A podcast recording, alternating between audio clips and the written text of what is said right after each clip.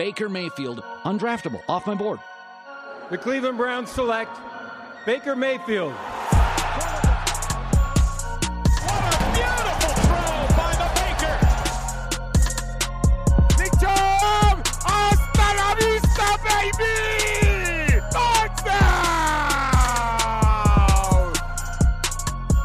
Hi guys, welcome in to the OBR Film Breakdown. This is your host, Jake Burns, and this is your Wednesday morning edition. It's a weird evening. I'm sitting here recording 11:19 Eastern Time, and I think you guys know by now. Obviously, unless you live off of social media, and by that matter, I'd imagine some application you use for sports information has delivered to you Baker Mayfield's Instagram post that is also posted on his Twitter, breaking his social media silence and essentially sending a cast of doom, that the breakup that we have all thought was coming. I think there have been some people to deny it. I have not been one to deny it, that the Browns could be in a fractured relationship with Mayfield for many reasons. Some we have indicated on this podcast, some I think will come out later, but his post on social media, and I will read it to you again, is really it's interesting time. You know what? I won't read it to you, right? I won't read it to you, but to me, it all but indicates, now he's still on the roster, but it all but indicates this is over, right? This relationship with Mayfield is over, and I don't listen. They could find a way back. It's just like nothing's impossible in this life, but they could find a way back. Mayfield's under contract, and if he is under contract for next year, he has to show up. And if you play it out and get real crazy, he shows up, does what he's supposed to do, plays well. He's still tied to Cleveland. They can franchise tag him for 3 years. So yeah, this is Mayfield essentially getting out in front of what we all think is coming, a trade of some form or fashion, not just somebody coming in, but him being shipped out. It certainly is Mayfield getting out in front of it. The timing is very interesting, obviously still under contract, and I'm not sure. I'm pretty sure, I'm almost positive, I would bet a lot of money that the organization had no clue this was coming. Maybe he did tip them off, I don't know, but this was very clearly Mayfield feeling like he knows what's coming and trying to say something to Cleveland fans. It's just very peculiar to put this out while you're still under contract and no decision has been formally made, but that's a little bit of what you get with Baker Mayfield. Is that's an interesting timing type of thing, and he put the letter out, and now we decipher the imminent doom that is coming, right? If you listened, one of the few things I talked about was the introduction to this podcast, which out of respect to Mayfield, I will not change until they actually make a decision and move him formally one way or the other. It's been a nice run on this pod for 4 years with that intro music. So most of you have said you've enjoyed it. There are elements to it that I can keep, and maybe we can figure out a way forward with it. I don't know. We'll see what happens, but I don't know, guys. I don't know. You've heard me for a year here, since 2019, lay out issues I've had with Mayfield for him getting to other levels, right? Other levels of quarterback play. And I've done it pretty consistently. I've tried to be as respectful as possible to Baker Mayfield about things I thought he was deficient at, while also recognizing the things I thought he brought to the table. And I have laid out a lot of what I thought as recently as last week with Pete and Nicole on their podcast, which I posted here. I think there is an NFL quarterback in Baker Mayfield, but the ceiling of that NFL quarterback is very capped. And I do not blame a team, A, for not wanting to spend high volume money, cap space on him, and B, based on the friction of the relationship, not wanting to even do another year with him.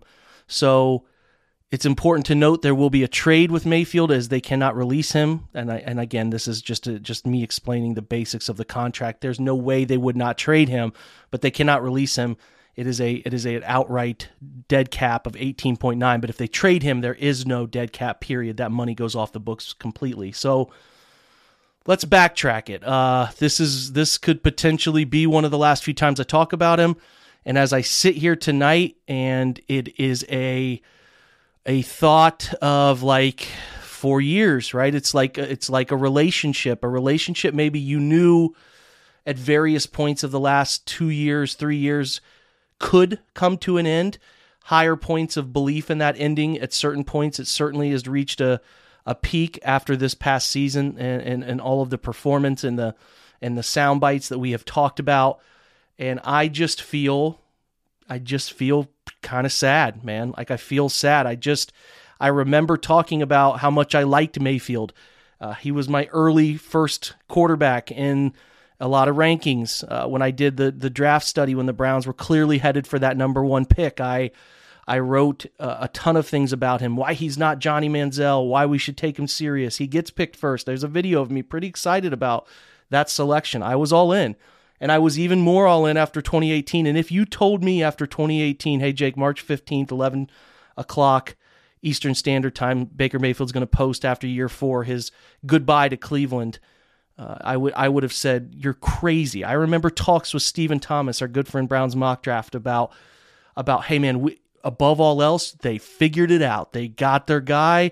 He's their dude. You can see it. They're not in this quarterback carousel anymore. And then 19 happened, and the deficiencies showed up as defenses adjusted to him. And 20 happened, and he got the right scheme and the right staff around him and the right players around him, and the Browns did right by him finally. Steps in the right direction. Still the deficiencies that were holding him back, but he was just better with the scheme. And then this year happened, and you say this is what the bottomed out version of him looks like, on top of the lack of progress in all these other areas. And it's easy to me to see why the Browns have arrived where they have arrived. But that does not change a lot of things. You can be understanding of the need, desire, want to move on from Mayfield for greener pastures at quarterback, understanding there is inherent risk. Like, you could say that this could go poorly, whoever they bring in, and it doesn't work out, and you should have just kept Mayfield and rode it out. You could say that could be an outcome we talk about in years, guys. I don't know. It could be. But as you look at the landscape, the way he's played, the future projections of what he can fix in his game, I do not blame the Cleveland Browns for swinging for the fences. And a lot of you will say, and a lot of my friends, family, siblings even tonight have said to me, you know, hey, they haven't had this is the best guy they've had, and he turned the Browns around. And yes, Mayfield was a huge part of turning things to the level of getting to the playoffs one time here in the last 4 years, and gaining respectability. Some things we credited to Jarvis Landry, some things get credited to Myles Garrett. But I think in large part, Mayfield brought a level of average to the quarterback position that the Browns had not had in a long time. But I also understand that they view this roster as a winnable Super Bowl roster if they continue to add the places that they have started to add, and they get better quarterback play, and they don't see that path with Mayfield. So I do not get upset about that. I understand their angle. It does come with risk. You do get a flatline NFL quarterback with Mayfield. You could whiff on this. It is a risk. We'll talk about the decision, and there are looming, humongous decisions to come in the next few days. Humongous NFL-wide decisions to come at quarterback that are going to shape the next few years. I get it. You get it. We all get it.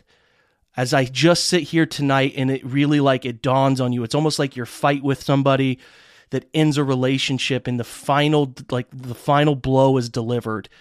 And you're just kind of, even though you know it's for the best, and as I sit here now, I feel like I know it's for the best for both parties, it still kind of sucks. You reminisce on the good times. You reminisce on that Jets debut, right? You reminisce on all those fun, crazy, out-of-pocket throws his rookie year, the Carolina game, the Atlanta game. You reminisce on 2019, and he came in out of shape, and he kind of like was humbled, and then 2020 feeling like he'd come back and kind of figured it all out and took him to the playoffs and overcame a poor start to the season to just play respectable quarterbacking and get better and better as the year wore on, and the scheme was working with what he does well. And you felt like, again, I felt like after 2020, there was a path to him figuring some things out. And then 21 and a rebirth of all the things that scare you and have been data-based problems I have laid out in many places. There were some really great moments. I do think Baker Mayfield cared about the city. I really do. I do think he wanted to change the culture in Cleveland, and in a large part, he did help change the narrative around the Cleveland Browns in his time here. They just are searching for better, and I don't blame them searching for better. I understand you totally if you are upset about that search for better. You're upset about how it was handled, all of it. But the Cleveland Browns are searching for better at the quarterback position. Does that better happen? I don't know. I really don't. I don't think anybody does. But and there are so many big decisions with huge conversations around them potentially floating into tomorrow and Thursday. But, you know, you're listening to this Wednesday into Thursday, Friday, and even the weekend. Like, there are so many big decisions to come, but I just kind of wanted to share how sad I am that it's come to this point, and it just sucks. I get everybody's side. I think I understand where the Browns are with Mayfield as a person and as a quarterback. We'll see where Mayfield goes. His career is at a crossroads, right? His career is at a huge, huge crossroads. Everybody thought Sam Darnold would get out of New York with the Jets, figure it out in Carolina. I think a lot of people are afraid Baker Mayfield's going to leave here and do things at other places he wasn't doing here. Maybe that comes to fruition. I just have an extremely hard time seeing him fix the things that are inherent at the position that are so hard to fix. I do think he can be a respectable NFL quarterback. Hover around average, spikes above average, spikes below average. I've said it before. I would have been fine. I would have been a betting man earlier this week that he was... It's only Tuesday when I'm recording this, but even as far as yesterday, I would have been a betting man that he was still going to be the quarterback. And now with tonight's message and all of that, it is impossible to see working out. So, you know, guys, blame who you want to blame.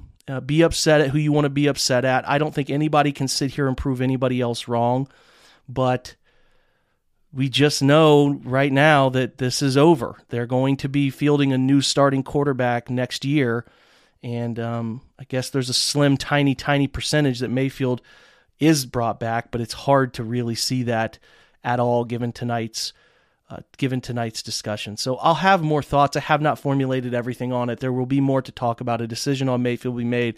A decision on the next quarterback will be made.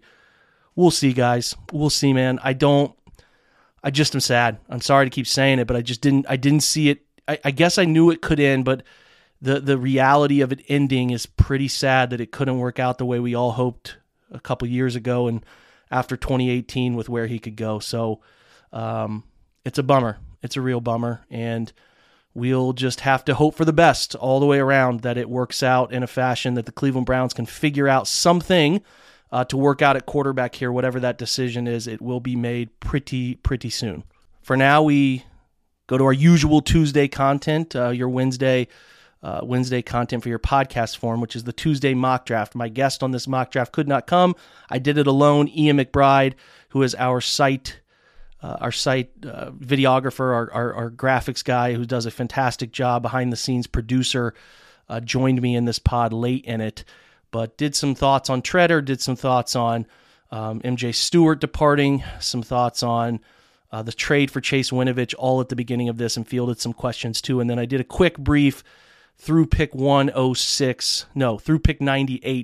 mock, 99, because that's where the Browns pick was deemed today in the comp picks, through pick 99 in this mock draft. So do hope you enjoy it. And like I said, more thoughts will come on this topic, but a somber night as we sit here and try to think about where the Browns go in the end of an era here. So, interested in your feedback on this on social. I'm sure I'll see it.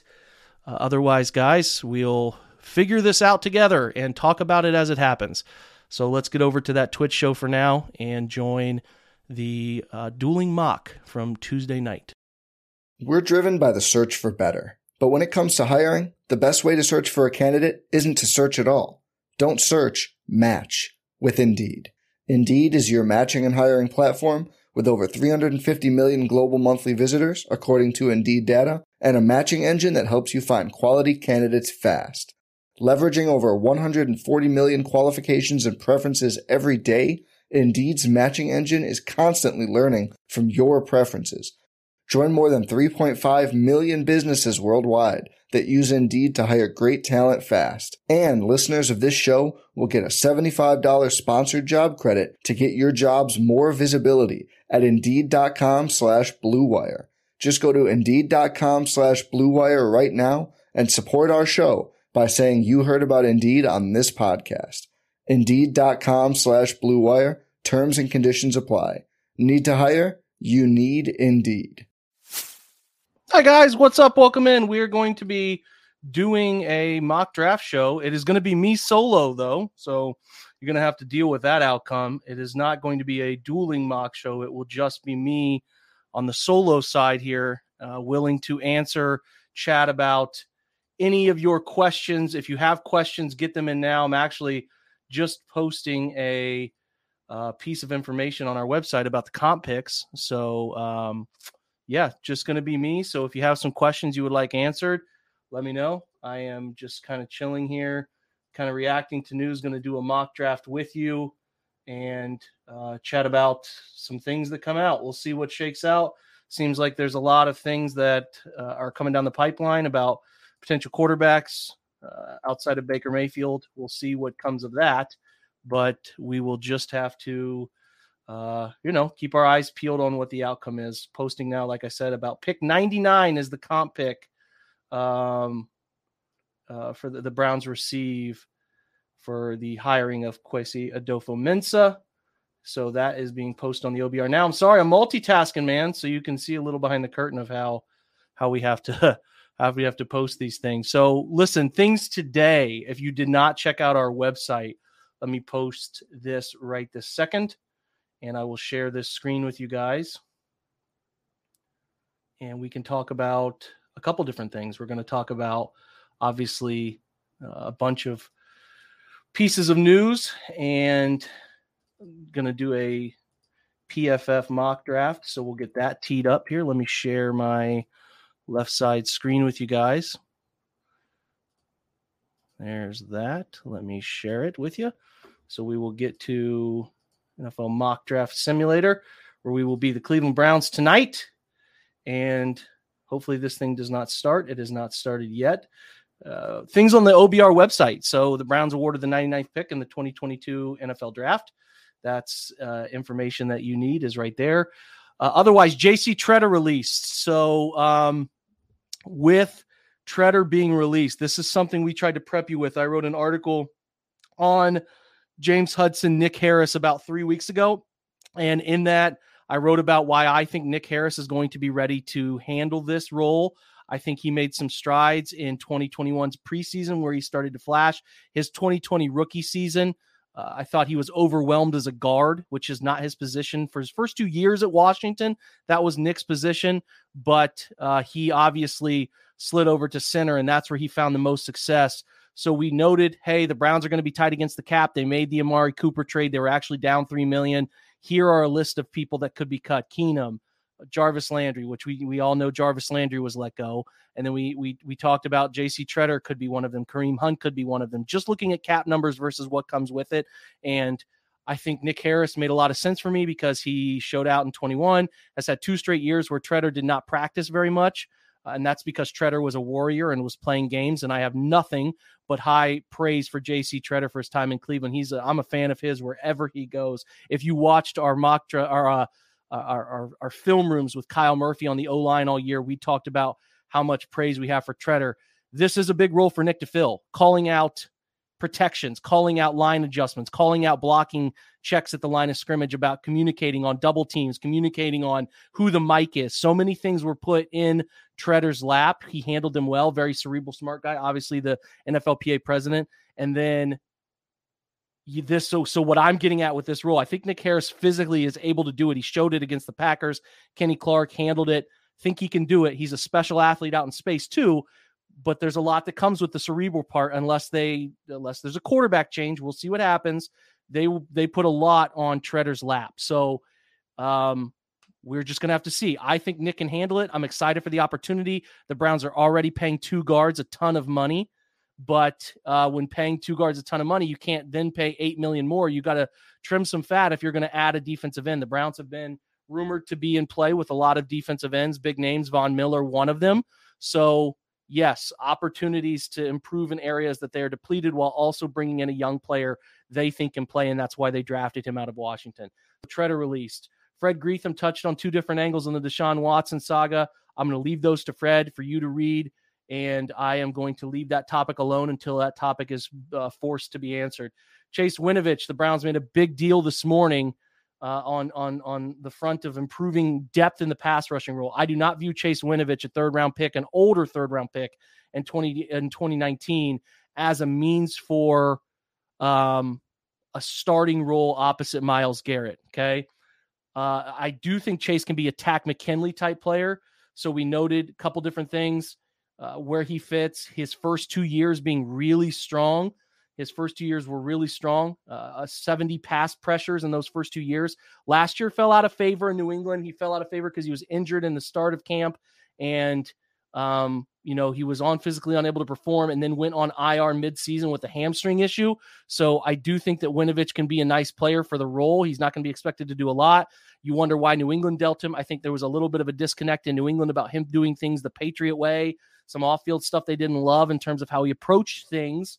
But I think the thing we would probably say about Mac Wilson is the Browns were ready to part ways there. So I think both teams dealt from depth to improve depth at other positions. So I'm excited about Winovich. He's a depth guy, nothing more. I think like I said, they're viewing him as an athletic option at the Tack McKinley role. And you save about 1.5-ish million. If you understand the performance escalators, because the first year that Mac Wilson was in Cleveland, because of that first year, he played over 900 snaps. He gets a performance escalation bonus. So he basically gets a contract that is a right of first refusal, which is like 2.4 million, give or take a little bit. So that money means essentially with Winovich not playing that sheer volume of snaps, it's a savings of 1.5. The Browns addressed a position I think they needed to look at adding players in. I think it's a win-win all around, right? I think it's a win-win all around. I like it. I'm into this. You got to check your expectations for Winovich. Not going to be great, but can he perform the Tack McKinley role at an even cheaper price to save them some money? I think he can. Do note that you probably remember him from the long blonde hair. There is not the same long blonde hair. He just cut that long blonde hair off. So just note that important stuff that I'm sharing with you here. But it's a savings, address a position. I like the move. I approved of it. Back to the OBR main page. Again, the most recent mock draft from Stephen Thomas. He's going to be gone for a little while, so I will take over that for him. And then he's going to be gone for about 4 days, so I'll take over that over the next few days. And, yeah, let me check for questions. Somebody said something about why do you think Kareem hasn't been cut yet? Could be. It depends on what they're trying to open cap for. If they get tight, there are these guys I've talked about could be cut. Keenum still rings a bell, and Hunt. I don't think they get rid of Kareem Hunt as a very, very last resort on some type of major swing deal. That could be an option, but I just don't think they will. They could still also deal Dearness Johnson's over $2 million salary as well. So keep that in mind as a means for ways in which they can save a penny here and there. If we are looking at quarterback, who would you prefer and why? Right now, I think Derek Carr is the best fit. If the Raiders, who have been very, very silent, are interested. Let me put it this way.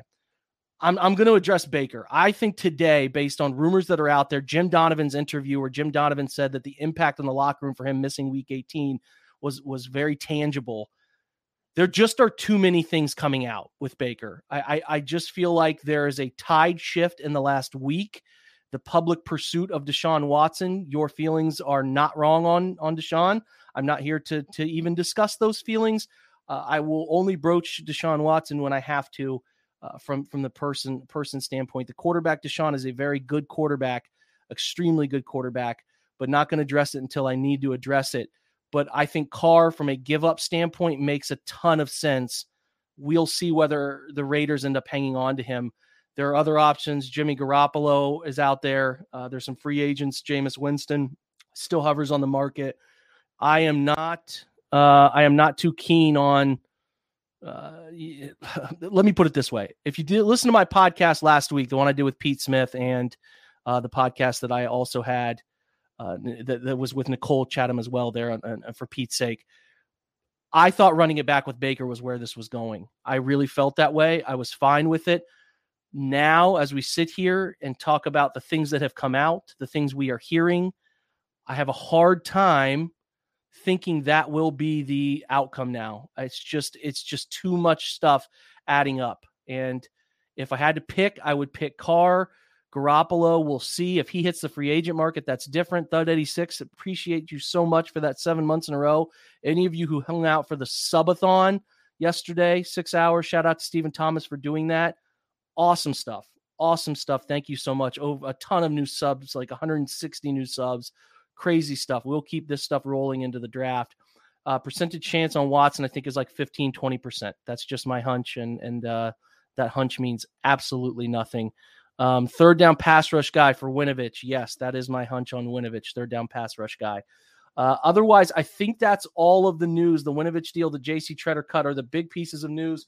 We have no additional insight into what's going on any other front with the trade market. Tyrod Taylor signed a 2-year, $17 million deal, 8.5 guaranteed with the New York Giants. So he is there to push Daniel Jones. If anybody has any other questions, as I said, throw them in the chat. Miles Jack, good question. That's an interesting one. What his market looks like, I do not know. I'm very interested. If it's not an overwhelming price point, I think that I could be into him as the Mike to go with JOK as the Will, Taki as the Sam, bring back another veteran. Very interested in Miles Jack if he's interested in coming to Cleveland. Someone said Keenum. I think it here, Mr. Pierce says Keenum, not Kareem. Yeah, I think those are your two most logical next cut candidates. Just my hunch there.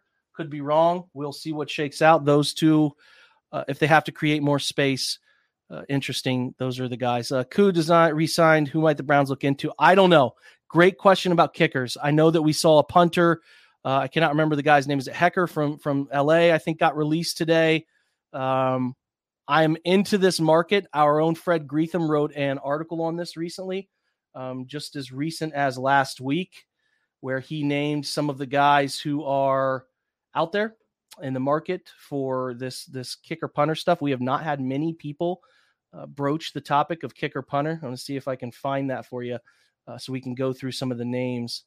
So course, that was the Amari Cooper trade. Here we are. So kicker punters that are available. Let's see if we can scroll down and find some of these guys. Young Hoku just re-signed. We know he re-signed with Atlanta for a big deal, $11 million guaranteed. Zane Gonzalez is also off the market. The Panthers have re-signed him. I believe he went to the Panthers. Someone can correct me in the comments if I'm wrong on that, but I believe he went back. Here we are at 5 months of subscription from IKOBR. Appreciate that 5 months very, very much. Matt Gay on the market, a kicker option. Dustin Hopkins on the market. Pinero's on the market. Nick Folk, I do not know. Randy Bullock, Greg Joseph. We want to blast from the past. Bring back Greg Joseph. But Anger's an interesting punter. I think his average, his net was really good.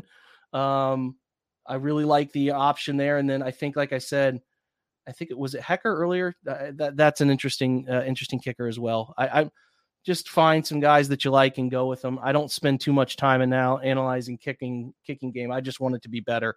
However, that option to improve gets better. Please find a way to get that better. That's something we all cannot watch a ton of. Michael Pierce, ex-Viking. I'm in. If the price is right, it does not cost you a comp pick. I am very much in if they want to bring in Michael Pierce. I'm definitely in on that angle as well. Can be all in on that. And then there's other veterans, which I talked about on the pod yesterday. Eddie Goldman, who's visiting Baltimore. I'd be into Eddie Goldman. If he goes to Baltimore like Marcus Williams did today, that's an extremely frustrating outcome for their defense getting better. I'm going to welcome Ian McBride, who's going to join me. Ian, what's happening? Hello. Johnny Hecker is the kicker the punter we were talking about. I'm interested in him. Chandler Jones has been floated. Cleveland's been floated to be interested in a lot of these big market DNs. So that is an angle that everybody should be paying attention to and why they are clearing some cap, among other reasons. But yeah, Hecker is interesting. I would be into that. Or the what's his name? Anger from Dallas. Have not studied the kicker market for for full transparency there. I just kicker market dried up very quickly. The two guys you mentioned, I think Nick Folk and Greg Joseph are both off the market as well. So I don't know who's left at this very point. Very quickly moving kicker market. It might be a draft a guy thing. Yeah, might be a draft a guy thing there. So they got the Dicker, the Cameron Dicker, the kicker is out there. So if you want to go get the kid from Texas, we'll see. I don't know. It's not enough of those kickers around the league, so it's always dicey. We'll see what shakes out. But for now, we should talk about a mock draft while we have picks. If they trade for one of these other quarterbacks that are out on the market, the picks could change. But we will see. Another question here, and as your questions come in, I will try to answer them to the best of my knowledge. Is this getting floated because of interest or leverage for their client? I'm not sure. What's the angle on this one? What is this? I'm not sure. We'll come back to that one, Mr. Pierce, if you want to clear that up. If 3.5 years ago someone said this would be with Baker, what would your response be? I would be stunned. I'd call you an idiot. Didn't see it going here after 2018. Really did not. And I have covered in length why I was excited when they drafted him, why I liked him, why I thought he was going to be very good after 2018, the data that told me that it was promising, and then some things have gone off the rails. He's never improved his comfort in chaos, his backside, his next read data is poor, his check down data, EPA, is poor, but well below average in both of those categories. Basically, if it's not a scheme answer or a first read answer, it is tough. It has not been good, and that's areas that you typically don't see guys get better at. That pocket navigation, comfort and chaos. You either have the tools to overcome that, such as the runners out there, Josh Allen, extenders, Patrick Mahomes, and Josh Allen's also an extender. Watson also an extender. Lamar's a runner. Those guys can overcome it with different paths to creating successful plays. Baker doesn't have that, so that's where you start to get concerned. I thought 2022 he could be back and try to run it back with what he's good at and see if they can get enough out of it. But again, it does not look to be headed in that direction to the point now that I would be pretty surprised if it is him at quarterback at the start of the season next year. Ian, what are your thoughts based on things you are seeing?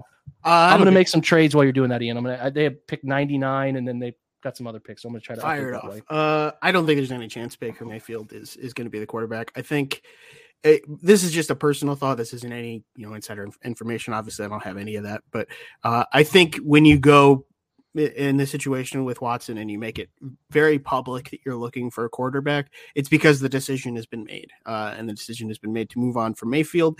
I think the reason they made the decision now is because they felt it was advantageous to make the decision now with the current quarterback market, how many teams need a QB, and how difficult it would be to trade him next year compared to this year. I think the decision was made to pursue Watson because they felt Mayfield, they could get a return for Mayfield this year that they maybe couldn't get next year, because you're looking at next year it would be a franchise tag. Is he even worth a franchise tag versus this year? Wherever he goes, 1 year, $18 million guaranteed for a starting quarterback. That's kind of a bargain, You've got Tyrod Taylor's backup getting $8 million. So I think the decision has been made, and I think they will be moving on from Mayfield. I think the unfortunate thing is we don't 100% know what's going to happen if it's not Watson. And I think a lot of people don't want it to be Watson. I personally don't want it to be Watson. But the prospect of it not being Watson is equally terrifying, because then the only options left that you really might enjoy are Derek Carr and Matt Ryan. And I don't think either of them are very likely. So it'd be a big question mark moving into next season. But I think they have made it public that they are trying to upgrade a quarterback, and I think that means Mayfield's going to be gone. Yeah, I tend to think you are spot on about that with Mayfield. It's hard to see it. Before this week, I thought there was a path. It's right now hard to see, based on things that have come out, how that works out. So, I'm trying to find the right picks here. PFF has got to get this whole game. They have pick like 104 when they have pick 106, 99 they have for the Rams. So I'm going to swap out. I don't think they've got the comp picks in yet. That was only a couple hours ago. I would take them getting that right. So I'm going to offer. The Rams got an entire draft in comp picks. So for people wondering what the strategy is for the Rams, it's make those trades, and if they end up leaving, you get picks out of it. They got like 4 or 5 picks just from comp picks. It's insane. Bananas. I think Jimmy G will be easier to trade for. I think that's true, but I think it's difficult to really say any starting quarterback that the Browns can go out there and get right now is going. Anybody you go after, any single quarterback you go after right now, you're going to have to overpay. It's just how it is. There are not 32 starting level NFL quarterbacks right now in the league. So if you want one, you got to overpay. Even if you're paying for Jimmy G, who's like the 25th best quarterback in the league, you're going to have to overpay. You're going to have to pay something you don't want just to get the luxury of playing a bottom end quarterback. I do agree. I'm just trying to mesh up pick 117. Yeah, the supply demand thing, right, is always dicey.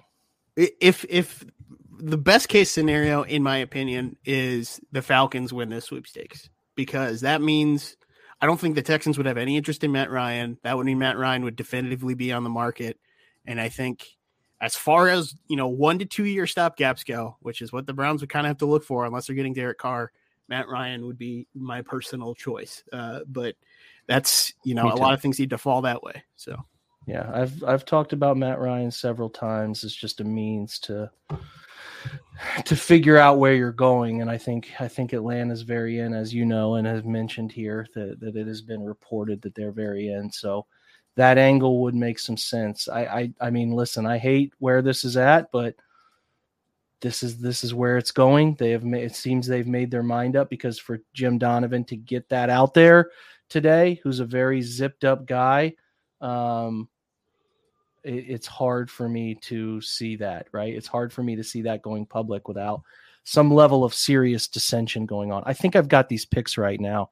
Okay. I had to force some ugly trades, so don't get mad at me. I mean, we don't care what anybody else does in the draft, right? Yeah, just as long as there's other picks happening that would take guys off the board. So let's start it, guys, and see what we can muster up here. So let's start the draft. That is going. I believe Matt Ryan's deal got renegotiated. It does, and it would be. It's still awful, but it would be awful for them. Like, Atlanta's dead cap there would not be pretty. But I mean, if they're getting Deshaun Watson, they're not going to keep both of those guys on the roster. They're just not. So no. So yeah, we're just going to have to see what that looks like. I just have a hard time with what Atlanta has to give up and what they currently have in house, but maybe it doesn't matter. So, okay. So we're sitting here at pick 13. Hutchinson goes first. Some names at the top of the draft you would expect. The one that is tough is Garrett Wilson goes pick 12. Apparently, Minnesota wants to have the best wide receiver core in the NFL. Don't blame them. We get offered pick 18 from, I don't really know what they're offering, 18 and 50, I would imagine, maybe 97. For 18 and 50 for 13. I guess you move up in the third as well there. Yeah, I don't really know what they're looking to do here. That just says this is a trade. You guys may. Oh, it's just 18 for 13. It's not. I can't imagine. I don't know what real. I don't know. Hold on. What other pick 20? Maybe you guys are more experienced with this. I think we'd have to pick what we wanted. These are teams that are interested. Oh, it's okay. Yeah, they're not okay. Getting off. Let's look at what players are out. I'm a little too zoomed in, I think, folks. Yeah. So let's go here. So we got Drake London's on the board, who I would be fine picking. Jameson Williams, Jordan Davis is of interest to me still. Malik Willis, I think, will be gone at this point, but in this scenario, he's still here. Lewis Seen is fun. Traylon Burks. I'm interested in 18 just for Steven, but I think they're sticking with Nick Harris. But we'll mention Linderbaum now that Tretter's gone. Yeah, Linderbaum's got some interesting measurables that I think teams might be a little slow on, but I don't see him getting past Cincinnati at 31. So, if they're willing to give us 18 and 50, I would move back 5 spots. That's just me personally. I want to gather as much. So, listen, there's a 57% chance to be accepted. I think on this board, that's a reasonable sort of deal. You might even see the Saints go more than that with Malik Willis still on the board. Yeah, that's where I think they might come up, right? They might get really spicy. So I don't know. Considering what Chicago got for Fields, if you're trading up for a quarterback, you're going to have to pay more. It's every single point in the league where you're trying to get a quarterback, it costs too much. So I dig it. I dig it. So that's what we get, 18 and 50 for pick 13. I like that. You recather a pick that you lost, a much better pick than what you gave to Dallas, but you get that pick back. So we're going to resume it. Let's see what happens. Karlaftis is gone, who we would have been interested. Jordan Davis, Jameson Williams, Drake London. So a lot of guys we were very interested in. At this point, it's Olave. Ajabo's still out there. Jermaine Johnson's a little too old. Andrew Booth is a very good player. So I would be very interested right here in Ojabo. I think he could be a fun player for Cleveland. 6'5", 250. Man, PFF's got this whole thing linked up. Right. This looks good. Yeah, I like the raw tools. I think they could go D end here. I think I'm going to go D end here and presume that they end up addressing wide receiver with another free agent. And then we will still be interested in wide receiver, but I like the edge here that you could get at this spot and you gathered a top 50 pick. Yep. So we will take Davis. And I think obviously depending on how the offseason goes, they might be looking at a quarterback at that, especially with all of them on the board, but it's different. It's really difficult to project because it really depends, you know, if they manage to get a guy like Derek Carr, obviously they're not going to go anywhere near a quarterback, but if they get the stopgap, so it's kind of tough to predict. So I think it's better off just trying to address the other parts of the roster. And then once the Browns make their quarterback move, we can figure out what they do in the draft. I did break my Drake streak. Been on Drake London on this episode show. Whenever I've been speaking on, of I'm happy. Teams trying to assemble a receiver core, that would be 3 straight first-round receivers for the Eagles, wouldn't it? They took London there. They took Smith and then Rager the year before. That would be 3. They're searching. They're searching. Yeah. London and Karlaftis is 15 and 16 for Philadelphia would be very good for them. That's a nice haul. Did they have one other first rounder late or just 2? I think it's just they only have 2. Okay. Oh no, they have Johnson, pick 19. Oh, wow. They did take Jermaine Johnson. That'd be a good pick for them. A little older, but a good pick. Steelers taking Malik Willis. Olave goes to New England. So on the wide receiver market, all of the bigger names are gone. You're talking about Jameson Williams, Garrett Wilson, then Jameson Williams, your first 2 to go. Drake London goes 15. Olave goes 21. And then third, I was going to consider trading up, but there's nobody I'm hungry to trade up for right here. So Treylon Burks goes 26. So we will keep it flying, in my opinion, and see what's out there because Jahan Dotson goes, and then we see Pickens go. PFF's got it. They just said the Lions take 2 quarterbacks. They took. Oh yeah, Matt Corral. Saying, huh? Yeah. Screw it. I don't know if they're doing that right. This is an example of how the wide receiver market starts to get tight, actually, where it really condenses itself quickly. So this is really, really, really a good example, in my opinion, of what that market you might need to move up for a guy in that market if you want to go up and get one. If you look at just wide receivers. Let me see. There it is. I mean, I like Justin Ross. You're banking on some health things. Christian Watson's got some fun traits. With Christian Watson. I don't know if it'll be the Browns, but somebody's going to fall in love with him. I definitely think someone. I could see him being a top 40 pick. I do like Alec Pierce. He tested really, really well. I don't think that's a good question. I don't think Watson is an option in the top 2 rounds. He's just too old and he's too raw. I would be inclined right here to take John Mechie. I know he's coming off an ACL tear, but I think he's a very good player. I think he's trending just like his teammate, Jameson Williams, to be back in time for midseason at the latest. They're trying to talk about early season. We'll see where that shakes out to, but I do like the idea of Mechie right here and then having a pick for some other positions a little later, but wanting to secure a talented wide receiver at this point, I think is a really good spot to take one. So I'm going to take Mechie here as it gives us a really good, well, if I could find the guy, did I pass him? No, I think he was way down there. He's in the 70s. I just really like how he gets off the line. I think he's a guy who would have been, he was projected to maybe be the first wide receiver off the board beginning of the season. And then, and then obviously injuries, became a thing and you had Jameson Williams come out of nowhere. Stole the shine there for sure. Okay, so now we're back up again. There's Logan Hall, who you guys know I love, as we're looking at Other guys, Trey McBride, big fan. If they are going to actually look to reset some of their shaping at tight end, McBride is a fun player. We should continue to consider interior defensive line, which we're talking about with Hall. Winfrey is still a name floating in there as well. I'd be inclined to take one of these guys, probably Logan Hall, because you guys know how much I like him. They will probably be looking at an interior offensive lineman at some point now that, Tretter is released. Interesting.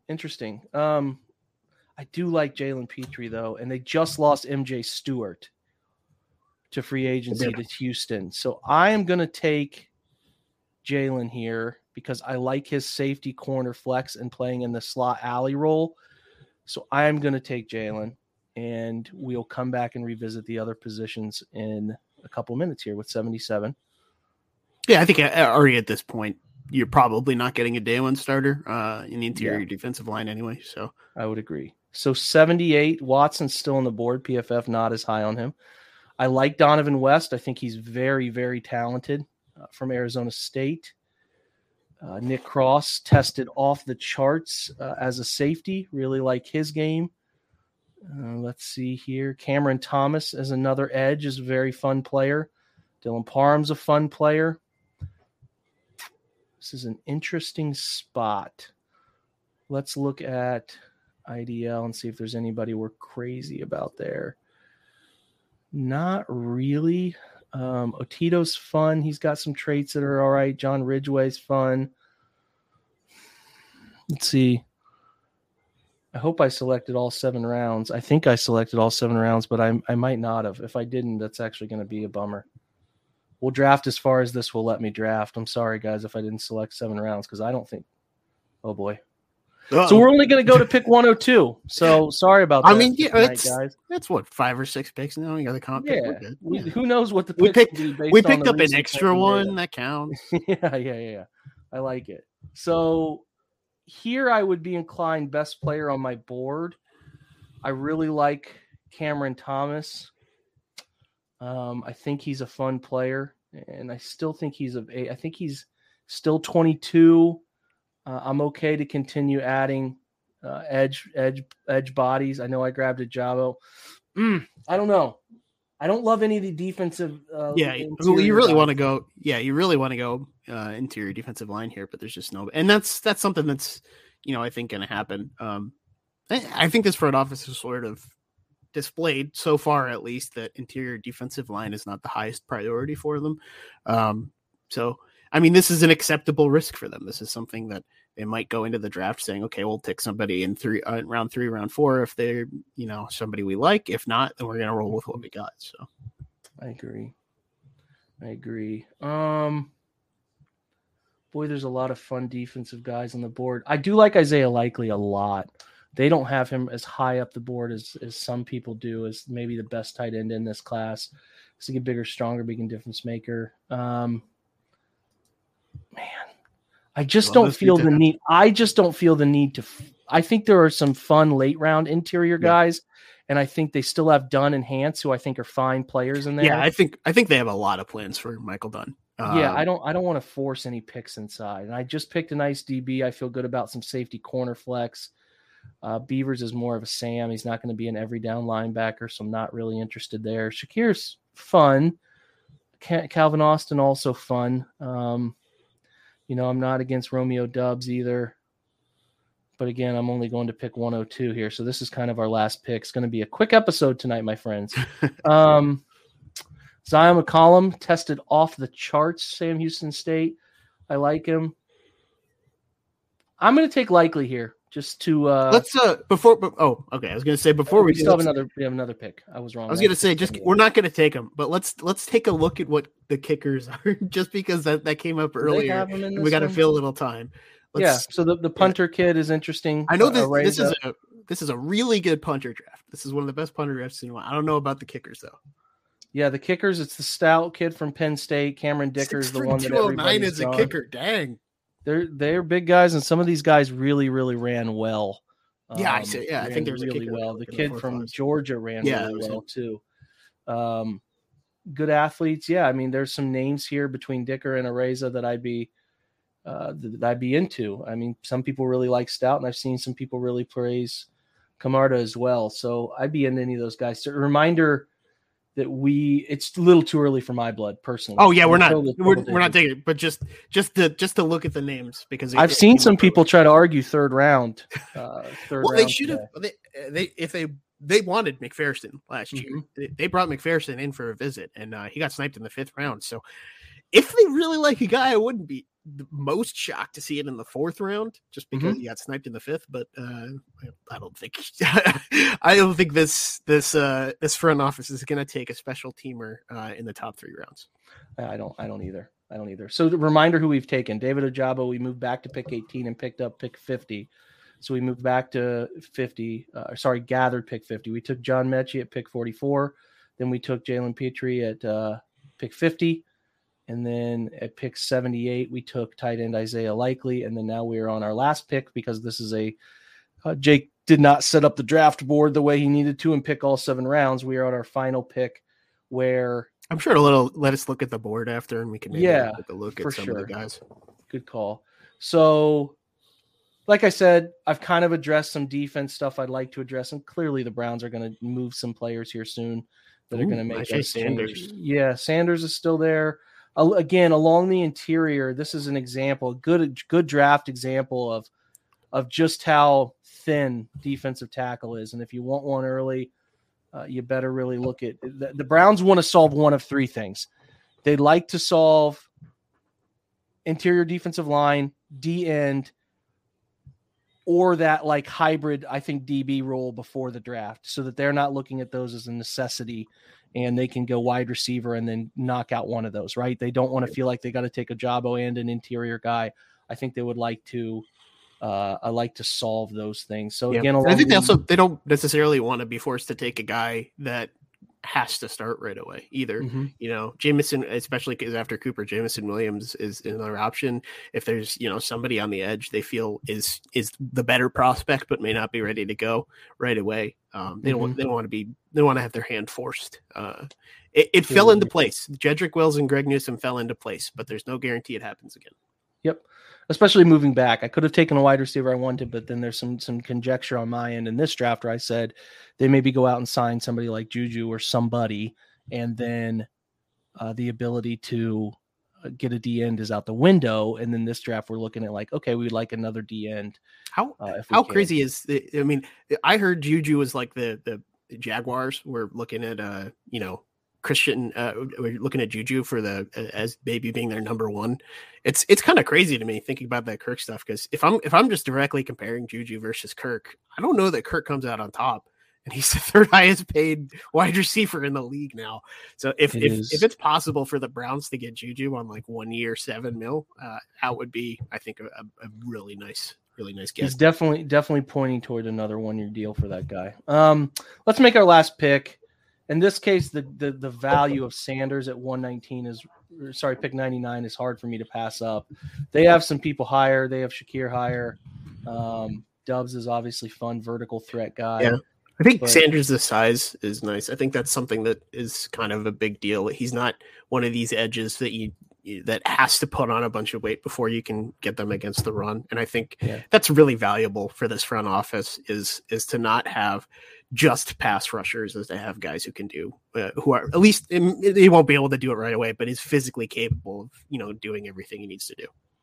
Agreed. So we don't get to look at the players left. Actually, we just get to see the grade for our shortened draft. Sorry about that, guys. Ignore the trade stuff. John, that is not D-. We're just trying to we're getting the labels. They are not big Mechie guys over at Pro Football Focus. Not Isaiah Likely guys either.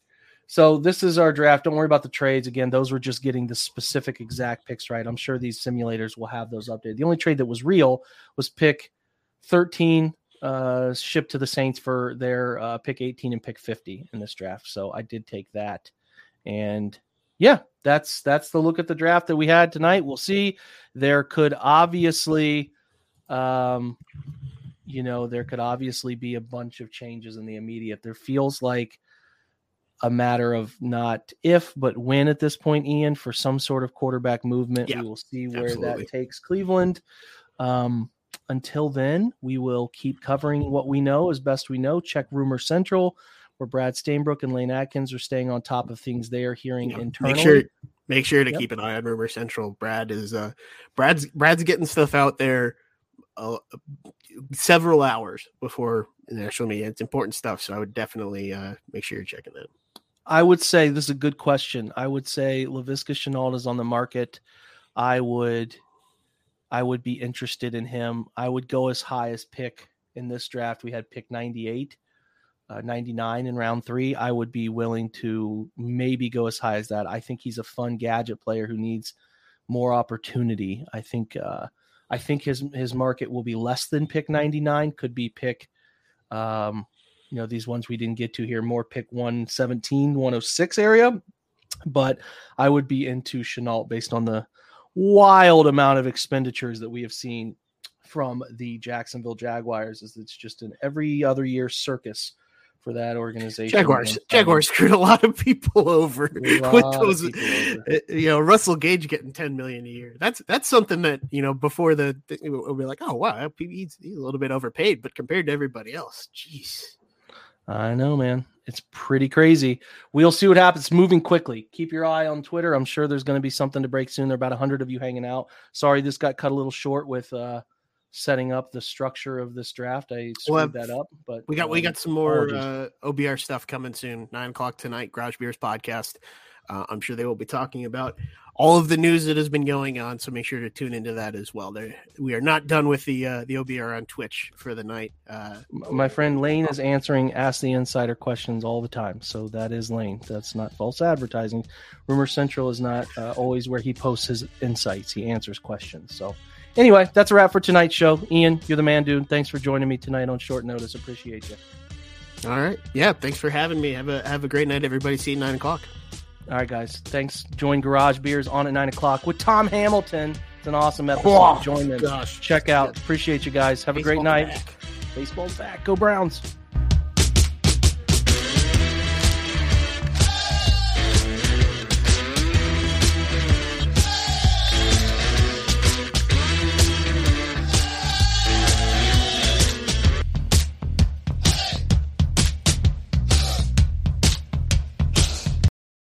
Every fan knows the right player in the right position can be a game changer. Put LifeLock between your identity and identity thieves to monitor and alert you to threats you could miss. Plus, with a U.S.-based restoration specialist on your team, you won't have to face drained accounts, fraudulent loans, or other losses from identity theft alone. All backed by the LifeLock $1 Million Protection Package. Change the game on identity theft. Save up to 25% your first year at LifeLock.com/aware.